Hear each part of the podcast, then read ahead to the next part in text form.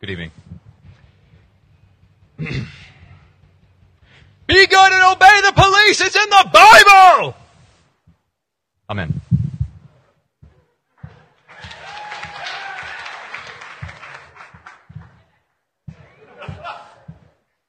Okay, so did that make anybody else as uncomfortable as it just made me? Um, I, my gosh, I don't like. No, okay, fine. I don't like screaming at people. I don't especially like just obeying the authorities all the time. And uh, you know, I definitely don't like telling other people, "Look, it's in the Bible. End of discussion. Stop asking questions." Um, and I'm guessing most of us here feel the same way. To uh, borrow a line from the Chow- Wachowski brothers, of course. We all know that the reason most of us are here is because of our affinity for disobedience. And to borrow a line, yeah, it happened. To borrow a line from Scum's mission statement, we strive to be a church who asks questions while seeking truth. So, of course, it raises our hackles whenever we hear some version of, just do it, it's a rule. All the more when somebody demands that we obey some man made institution and then says that the Bible says so. I mean, that arbitrary blanket statement that I just hollered at you, the Bible doesn't say that. Or does it? Tonight, we're going to find out. I chose this passage as the one I wanted to preach on because nowhere else in the entire book of 1 Peter uh, is there any other passage that makes me this uncomfortable. Um, I've made it one of my rules for life that when something makes me uncomfortable, charge it head on. Uh, so let's pray and then charge at it. Father, we know that you are good. We know that you are true and that your truth doesn't have to hide behind power plays. We know that you stand up to scrutiny. We want to know you and not live in ignorance. So help our heads understand your will so that we can worship you with our whole hearts. Amen. The passage tonight is 1 Peter 2 13 through 17. It should be up on the screen. And it goes a little something like this Submit yourselves, for the Lord's sake, to every human authority whether to the emperor as the supreme authority, or to governors who are sent by him to punish those who do wrong and to commend those who do right. For it is God's will that by doing good you should silence the ignorant talk of foolish people. Live as free people, but do not use your freedom as a cover up for evil. Live as God's slaves. Show proper respect to everyone. Love the family of believers. Fear God. Honor the emperor. Man, so far this does not feel like a good start to me. Um, at face value, you know, in as much as you can ever take a 2,000 year old letter written to a specific time and place, transported halfway around the world, and decontextualized from its cultural setting, and assume that you can just sort of figure out intuitively what it means without ever having to do any digging, which, if you can't figure out, I think is generally never true. Um, at face value, this passage seems to be Peter saying, all right, so obey politicians, because they're the good guys, uh, I'm going to drop the trump card of because God says so. Uh, then I'm going to put obeying God right next to obeying the emperor, you know, Nero, the guy who is going to murder me in a couple of years, so as to provide re- uh, religious legitimation for a tyrannical human government. Well, crap. So far, this seems like a really bad idea. And as a matter of fact, I don't like it. I mean, this, this pushes a lot of buttons for me. I'm as cynical and suspicious as any member of my generation, unfortunately. So I'm constantly manning the radar for power hungry religious abuses and weaponized privilege and institutionalized oppression. And at face value, this totally looks like all of those. And I just want to do the cop out, right? Say like, oh, this shouldn't have been in the canon. That's a mistake. Or, yeah, I'm just going to kind of ignore this part and, you know, focus on the rest. But where's the integrity in that? You know, I, I can't call myself a Christian, somebody who is defined by commitment, by unconditionality, and then just pick and choose like my consumer culture tells me to. So let's dig into it then, verse by verse, until we understand what we're really looking at. Let's start at the beginning. Uh, verse 13 Submit yourselves. How? What does that look like? I've always thought of submission as obeying because somebody else is the top dog right now and they're just forcing you to do it. Um, when I think of submission, I think of systematic oppression, like the early American slavery system, uh, obedience coerced through atrocities. Peter means something altogether different here. This is one of those many, many, many, many times that borrowing a commentary really comes in handy. Because this hinges on what he wrote down in Greek, not just what the English word that we translated into attempts to express. The word for submit here is hypotasso. Hypo means under, like hypothermia. Uh, tasso means order. Thus, order yourself under. It was a military term, meaning to arrange yourself in a military fashion under the commander, to fit into a system of order, to know your role and rank, and uh, act with humility and respect towards someone above you. What it doesn't always mean, amazingly, is obedience. This was one of the biggest shockers I found in the whole time I was researching this passage. Um, submission and obedience definitely overlap a lot, but they are not the same thing. I had a hard time understanding what one of them would mean without the other, so I went looking for examples, and I found a ton of them in Scripture, both Old and New Testament. I've pulled just a few of those here for us to look at. We can see it in Acts 4, for example, when Peter and John are arrested for preaching the gospel. The Sanhedrin command them to stop teaching about Jesus, and Peter and John reply, Judge for yourselves whether it is right in God's sight to obey you rather than God, for we cannot help speaking about what we have seen and heard. Obedience to men would have meant disobedience to God in this situation. Um, so they disobey the human authorities. But you know, where in the story do they ever stop respecting them? They didn't resist in their unjust arrest. They didn't speak any personal attacks. They didn't claim that they were above the Sanhedrin, only that they were below God.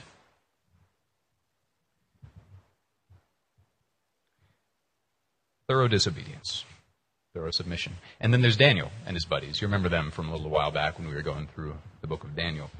They get carted off to Babylon and are told, assimilate. You are Babylonians now. Um, and they obey everything they can without disobeying the commands of God. They're showing unconditional respect. They're doing submission. Then King Nebuchadnezzar tells them, All right, new rule. You see that big gold statue over there? I'm going to need you to worship that. Well, this, presents a bit of a problem, um, since we have the second commandment at all, and that's an idol. So, at this point, they have to stop obeying it. They because of the conflict in the orders, disobey the king's orders. But look how they do it. They say, King Nebuchadnezzar, we do not need to defend ourselves before you in this matter. If we are thrown into the blazing furnace, the God we serve is able to deliver us from it, and he will deliver us from your majesty's hand. But even if he does not, we want you to know, your majesty, that we will not serve your gods or worship the image of gold you have set up. Wow. They're still calling him king and your majesty. That's his title, a title of respect and their tone is calm and respectful, not combative or violent at all. But they're still crystal clear on their intentional disobedience. They just lay it out there. Your law contradicts an order from our God, and we cannot and will not obey you. Yet they never stop showing him the respect that his governmental position merits. Merits. I've really got a problem with the idea that having a position or a job title or office or whatever it is instantly merits you respect. And I feel like most of my generation would agree. Um, somebody flashes us a badge or a business card expecting deference and respect, and you know, we, we typically respond, Yeah, no, I saw your job title. Now show me your credentials. We want to see action. We want people to earn our respect.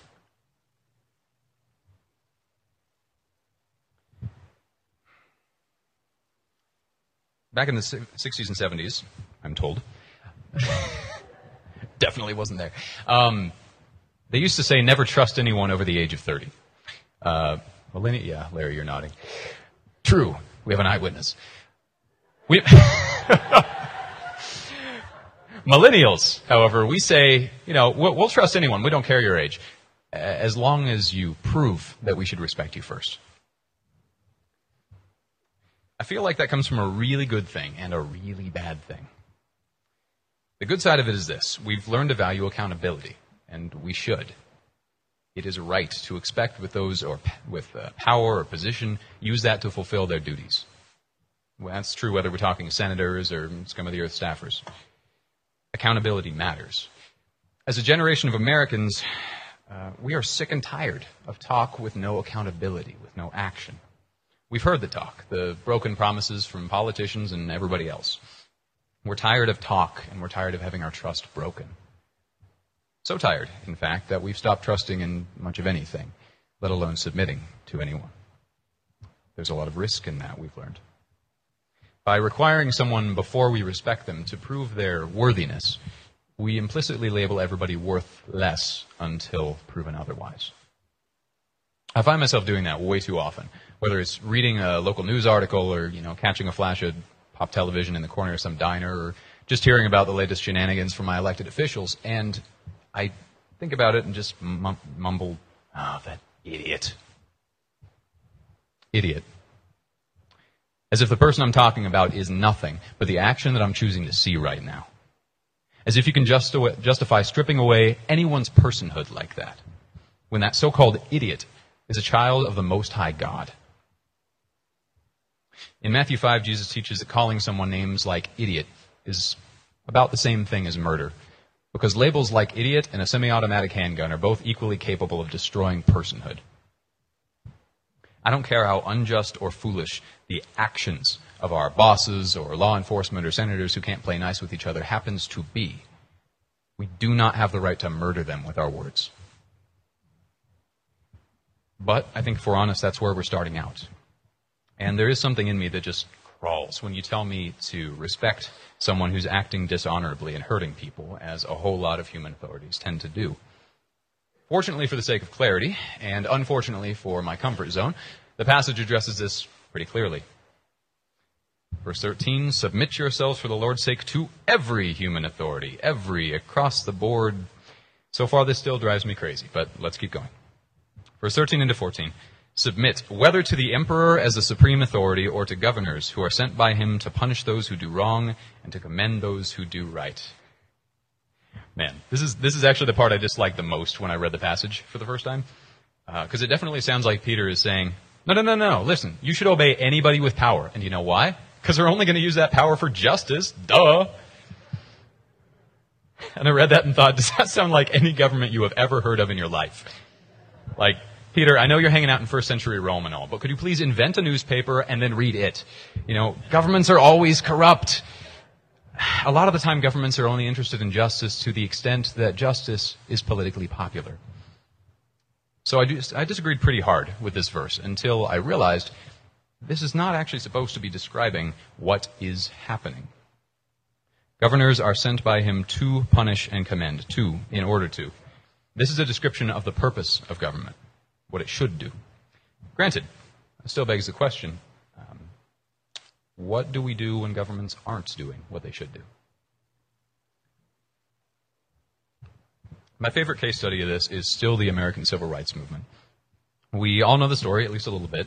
Uh, schools and job opportunities are segregated. Uh, Jim Crow laws are keeping black folks unable to vote and politically powerless. Um, murder by lynching is common, uh, and the uh, law enforcement and politicians are doing nothing to stop it most of the time. In fact, some of them are even participating in these terrible, terrible acts. Injustice is everywhere, and the human authorities are commending wrongdoers and punishing those who do right. Then come Rosa Parks, the Reverend Dr. Martin Luther King Jr., the Student Nonviolent Coordinating Committee, the Freedom Riders, all of them. And they saw that the government and its laws were unjust, so they took up arms and overthrew the government. No, no, wait, no. I'm getting part of that wrong. Of course they didn't do that. What they did, under the watchful eye of Reverend King and a great many concerned Christians, was submission without obedience. They saw a horrific injustice and recognized it as directly opposing the character and will of God. And then they used means that were fully submissive to disobey. Reverend King's famous letter from Birmingham jail explains this better than I could. In it, which he wrote as a Christian to fellow pastors who questioned his activism, he said, uh, go ahead and cue that up there. He said, I hope you are able to see the distinction I am trying to point out. In no sense do I advocate evading or defying the law. One who breaks an unjust law must do so openly, lovingly, and with a willingness to accept the penalty. I submit that an individual who breaks a law that conscience tells him is unjust and who willingly accepts the penalty of imprisonment in order to arouse the conscience of the community over its injustice is in reality expressing the highest respect for law. Jesus commands us to do specific things, of course, but just as often he commands us how to do the things that we do. When Dr. King disobeyed the authorities, and when Daniel's friends and the early apostles did so, they all disobeyed from their position in society. They never stopped respecting those above them, even when that respect was clearly unearned. They worked within the system as a subordinate member, and in small and very large ways, they changed the world. I know it's frustrating sometimes. Okay, all the time. To create change within the constraints of nonviolent submission instead of easier, cheaper routes like open rebellion, like vigilante justice, like um, you know, just doing that most American of things these days, withholding respect by just delivering the old verbal backhand to put somebody in their place. It's frustrating to take the higher road and respect that they, that they already are in their place in terms of authority. Of course, having a place above or below uh, someone else only makes sense if there's some kind of hierarchy to have a place in. And if we're going to say that there is one, it's got to come from somewhere other than my wishful thinking or just societally conditioned ideas. So for that, let's go to verse 17. Show proper respect to everyone, love the family of believers, fear God, honor the emperor. We're looking at the NIV translation right now, which is generally my favorite one, but here's one sentence where I feel like other translations do a slightly better job. In what Peter wrote down in Greek, show respect to and honor was the same word. There's the verb timeo, meaning to prize or to value. So, really, the sentence reads something like Honor everyone, love your fellow Christians, highly revere God, and honor the emperor. Peter's choice of words gives us a ladder of our priorities when it comes to obedience. If you're a military type, you could call it the chain of command. Uh, if you are a left-brained nerd, you could call it uh, an obedience flowchart. Um, if if both those terms just made your eyes glaze over a little bit, uh, then you know, shake it off and call it whatever you want. There it is. Um, at the top, clearly, is God. If you're a Christian, His word is the final word. Obey Him no matter what. Then there's your brothers and sisters in the church, including leadership. They are your family. Love them well, and like any family, take care of them because family is a priority. And then, side by side, we've got honor the emperor, or king, president, boss, and honor everybody, there's two ways you can read that bottom rung then. You can either say, see, government types are nothing special, or you can say, I need to treat everyone with the respect that I would give to a ruler of nations. Paul talks a little bit about this in Philippians 2. He writes, Do nothing out of selfish ambition or vain conceit, but in humility consider others better than yourself. The Greek here rendered as consider others better than is hegeomai. It's a word that refers to commanding with official authority. We're all to submit to one another, therefore, as if everybody was your commanding officer, your president, your boss. This doesn't, of course, mean obeying everyone all the time. Not only is that logistically impossible, but submission, as we mentioned, does not necessarily mean obedience. But it does mean showing each other the sort of respect that you would show to anyone that you view as above you in some way.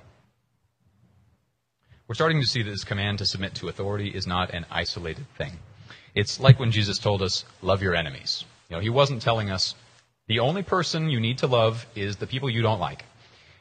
He was saying love everyone, but I'm going to talk about loving your enemies because that's a counterintuitive part that you would not have got on your own. In the same way, um, God through Peter is not saying, in humility, consider bosses and policemen as, and senators as better than you. What he is saying is, in humility, put everyone above yourself, including these often unjust authority figures, which I'm bringing up because I know that'll be the hardest part for you.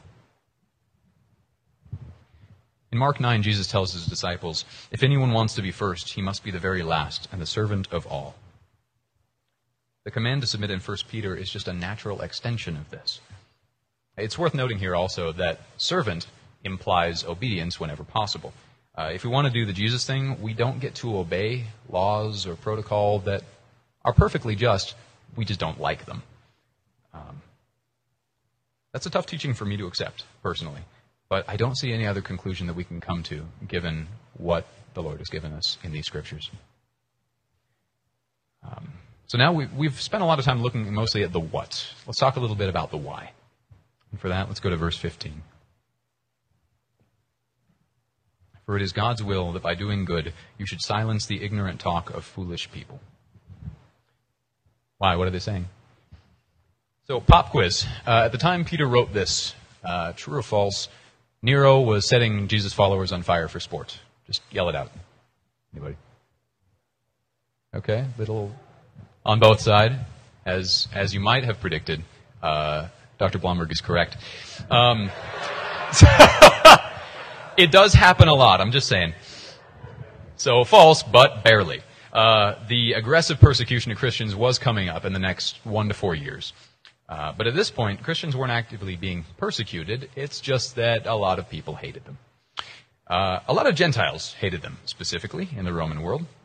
The physician Luke records in Acts 28:22 that Christianity was the sect that everywhere is spoken against. Nobody liked them. Uh, we know from records outside the Bible that Christians were called a lot of things uh, atheists, if you can believe that one, uh, because they didn't participate in uh, worship of the Roman gods or of their festivals, which were really big social occasions. So naturally, they were antisocial too. Uh, they were called uh, cannibals. Uh, because when they got together, every time they did, they'd have a meal, and we're never really sure what they're eating, but they keep talking about eating somebody's body and drinking his blood. Weird. They were accused of incest because they called each other brothers and sisters in Christ, but they'd still marry within the community. Romans thought this was weird. Um, they were called a threat to the slavery system because if slaves are calling themselves slaves of Christ, well, that creates an issue. And they were called threats to the system of government because if Jesus is Lord, then by corollary, Caesar isn't. So the last two allegations in there are true, arguably, but like atheistic cannibal incest? Like, really? I mean, that sounds like a rejected Rob Zombie movie title. Um, that is the ignorant talk that Peter means. Thank you for getting that joke. Nobody did in morning church. Um, but imagine that you're an everyday, ordinary Roman. Uh, only thing you've ever heard about the, the ones who follow this Christ fellow is that they're hateful, antisocial outlaws who want to overthrow this government that's been providing the stability you like so much. Are you going to run out and follow Jesus? Doing good, not just in private, but visibly, was a way to remove the stumbling block of people's low opinion of the church. A thing that might single handedly prevent them from ever learning the good news of Christ. This is an extension of verse, uh, 1 Peter 2 12, which immediately precedes the verses we're looking at tonight. Verse 12 reads, Live such good lives among the pagans that though they accuse you of doing wrong, they may see your good deeds and glorify God on the day he visits us. Peter is showing us that the way we live our public lives, as measured by the culture in which we live, by the way, not by our standards, can be a powerful apologetical tool, a powerful way to build bridges for people to know our Father in heaven. It brings goodness into people's lives, and it brings God glory. What do people say about the church today?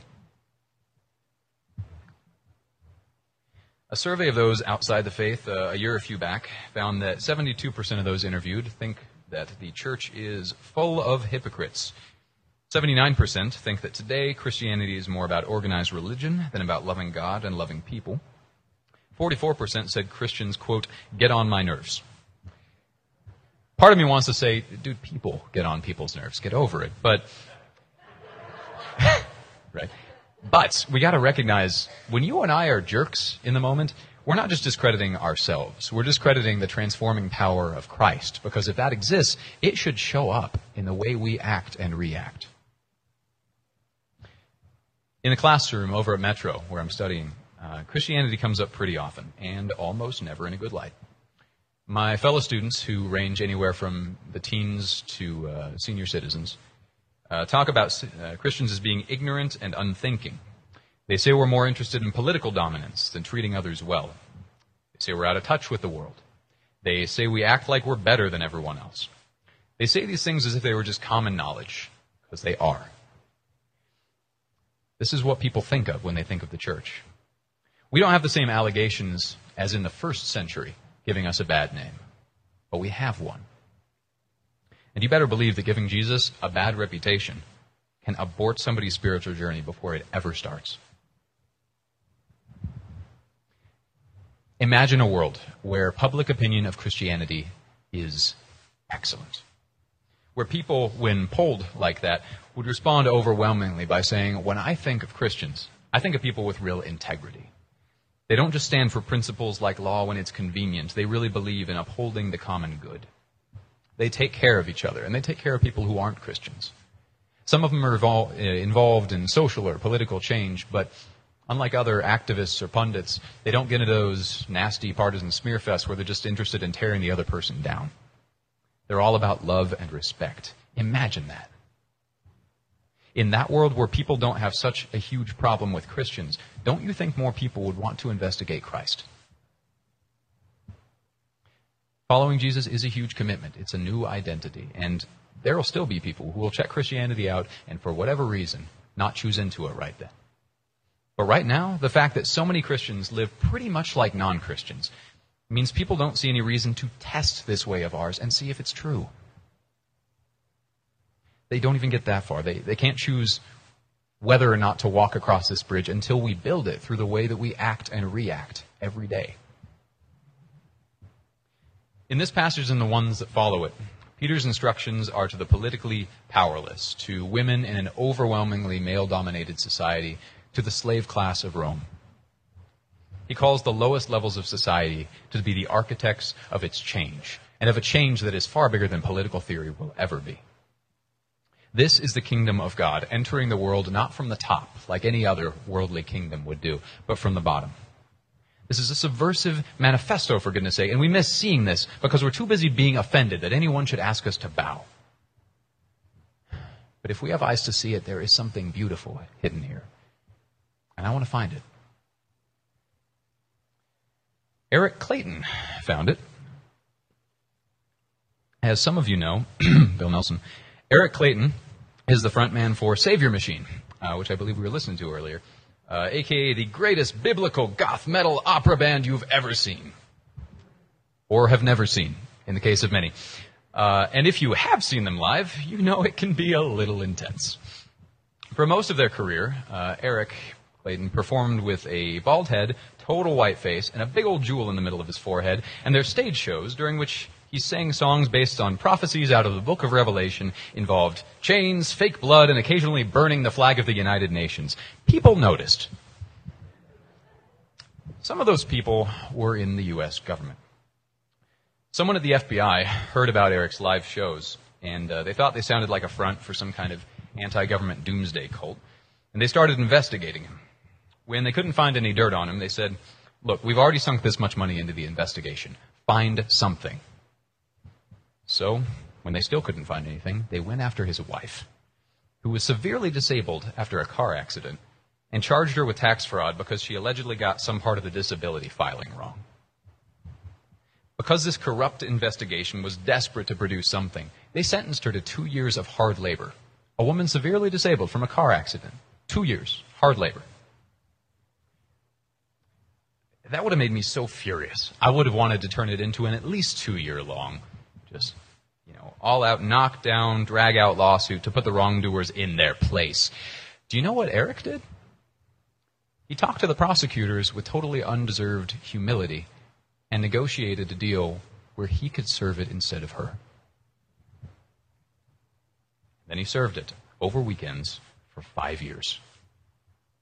That is a man that knows Jesus.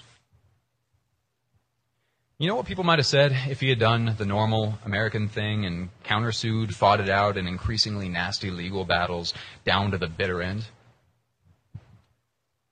They'd see that Jesus doesn't make much of a difference in everyday life. That when push comes to shove, Christians don't act any differently than the rest of us. That for all their talk of humility and love, they don't really turn the other cheek. When they're hit, they hit back. And any talk they put up to the contrary just proves their hypocrisy. That's what they would say. You know what people say now when they hear about this? That that wouldn't make any sense unless this whole Jesus thing means something. Really changes people. Makes them more than just another pawn in the action reaction game. Makes them better. To paraphrase this section of 1 Peter, then, it is God's will that by doing good, you should remove the obstacles to a radical and life giving relationship with our Messiah Live such good lives among the non Christians that they may see your good deeds and know God to his glory and their joy. Submission to authorities is not some zero sum equation. It's not just a matter of whether you accept it or don't and then move on with your life. Submission is mission. It's an opportunity to help change the world, to overturn the tides of opinion that keep people away from our living hope. We have the power in Christ to create meaning out of how we do simple, everyday choices. Don't waste it. It is far too precious to be wasted. Stephen didn't. In uh, Acts 6, a Christian named Stephen was arrested by the Jewish ruling council under false charges of blasphemy and insurrection. He gives this great prophetic speech, and they respond by dragging him out of town and stoning him, while Saul, later called Paul the Apostle, oversees the killing. Stephen, now beaten bloody at the hands of a small mob, cries out, Lord, do not hold this against them. And then he dies.